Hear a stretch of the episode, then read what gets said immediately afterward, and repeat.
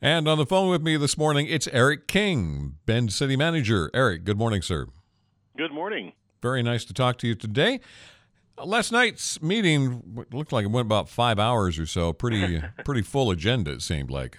It was pretty late. I think it was about eleven thirty uh, when we got out. When I I was uh, was home. So yeah, late night. Late night for sure. So uh, let's talk a little bit about uh, some of the things that were discussed last night, including the community survey. Tell us about those results. Yeah, every every two years we conduct uh, a survey. Uh, we do it with in partnership with a, a consultant firm. So uh, it's a DHM is the name of the firm that, that conducted it. It's a statistically valid survey.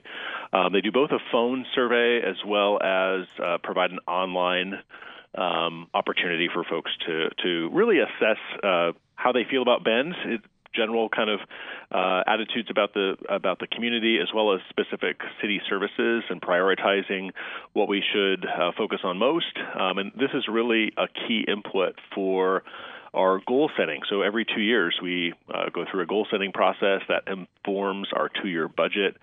Um, and it's uh, along with other inputs. We have a listening session, in fact, scheduled today with our with community stakeholders um, to hear their priorities as well. So it is it is really valuable information going into that goal setting session. What turned out to be the top issues? Well, the top issues, homelessness and affordable housing, uh, really uh, have been kind of uh, at the top the last couple of years. They uh, more so this cycle. Uh, we saw transportation, which had been a high priority, uh, decline slightly as as a top priority. Um, uh, and and I think you know public safety, police, and fire services remain uh, remain a top priority as well. Any feelings on uh, why transportation moved down on the list? Well, I think some of that could be attributed to the voter approved uh, general obligation bond, the $190 million bond that was approved in uh, November of 2020. Um, you know, I do think there is still some work to do in improving the transportation system. I, this is a, particularly a tough time of year with the freeze and thaw cycles and potholes and things. So, um, you know, I, I know that uh, you know it, it's it's a mixed bag. I think you know, there's there's been some new projects that have improved the transportation system, but you know, there's also some some work to do to keep up uh, with our maintenance needs. The uh, new city council uh, all seated in place last night and took part. Yeah, we had uh, the the seventh member sworn in. That's uh, Megan Norris. Uh, Megan was selected uh, to fill the vacancy that Melanie Kebler left when she moved into the mayor slot. So uh, that occurred last night. All right. The uh, another thing that came up was something regarding parking minimums. Tell us about that. Yeah, so the state of Oregon um, has adopted climate friendly and equitable communities rules. Um, so a lot of words. Uh, but that what that means is really uh, some mandates for uh, cities in Oregon over a certain size uh, to really think differently about how they're growing, uh, what their land use, transportation systems look like to reduce um, greenhouse gas emissions ultimately.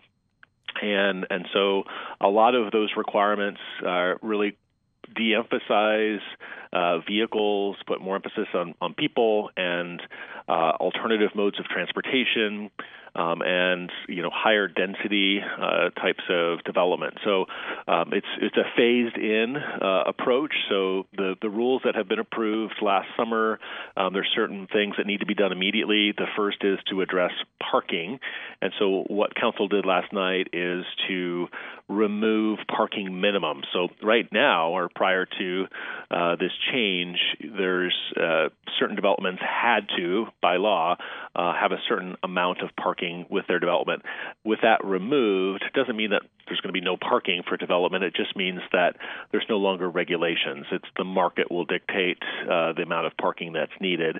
Um, some of the, you know, it's multiple reasons for for the why. I think the um, you know, but we're in a housing crisis, so the more land that can be used to house folks, uh, land's very expensive. Um, so it it's helping to achieve that objective, as well as again putting more emphasis on people and less on on cars. Are there other areas of the country that also have this same rule instituted, and how's that worked out for them? Yeah, this is becoming a, a, a pretty broad movement across the country. Small, large cities are are um, are, are, doing this. Uh, again, of course, in Oregon, it's now a statewide. Um, uh, mandate. So, um, yeah, I, you know, I think that the the market's still uh, providing parking, so I think that uh, for for folks that are concerned that this will change immediately, it probably will not. Um, you know, the, a lot of projects are dependent upon financing, and that financing is uh, will look at things like you know what what the market will need to support, uh, whether it be rental properties for or commercial properties, et cetera. And so um, there, there will continue to be parking provided, um, but I think there'll be closer looks at what, what is the appropriate amount instead of uh, a floor or a, regula- a regulatory approach of um, a minimum that, you know, a little more flexibility there. Okay.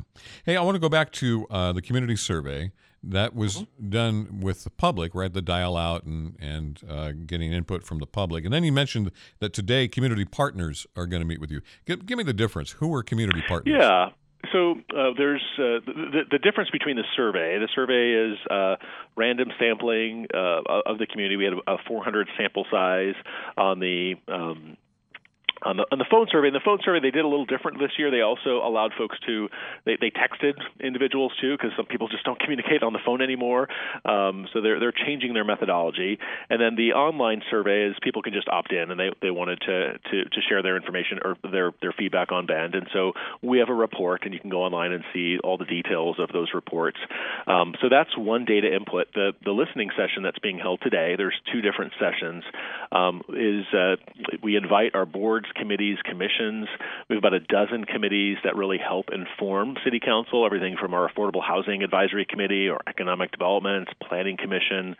Um, Human Rights and Equity Commission, and all so all those groups have been invited to share their feedback, uh, as well as we have some specific roundtable discussions. So we've uh, we've organized four topical areas uh, in alignment with some of the priorities we heard from that survey, like affordable housing and homelessness, um, transportation. Um, community engagement. So we've got uh, those topical areas, and we've invited specific partners, uh, kind of a mix of our board committees and commissions, as well as other partners like the Chamber or EDCO. Um, nonprofit organizations, social service providers. Um, so it, it's a more targeted, focused conversation uh, to help inform the council goal setting session, which is going to take place next week, Monday and Tuesday. Looking forward to the goal setting session and seeing what comes out of that. Yeah, yeah, we've got a, a, a packed uh, two days next week to, you know, really set out that that vision for the next two years. What does success look like, and what are what are prior, what are are the priorities, and then we'll begin as city staff to develop a work plan, and then the resources needed to complete those priorities to help build our two year budget. Now, no doubt there's plenty of opportunities for local citizens to volunteer to become part of various committees and boards and things like that. How do people find out about those things? Yeah, uh, on uh, bendoregon.gov, um, if you just at the top of the screen, um, there's uh, some tabs that'll direct you to if you if you're interested in being part of the governance structure. We have about a hundred or so individuals that make up the 12 uh, committees that I mentioned that help council achieve their goals, and we ha- periodically have openings on those committees. It's a great way to help shape um, shape the city. And then of course there's ad hoc uh, committees that get formed as well on specific issues, and uh, so look for those uh, look for those as well. All right. Eric King, City Manager, City of Bend, here at FM News 100.1 and 1110 KBND. Thank you so much, sir. Thank you. Have a great day.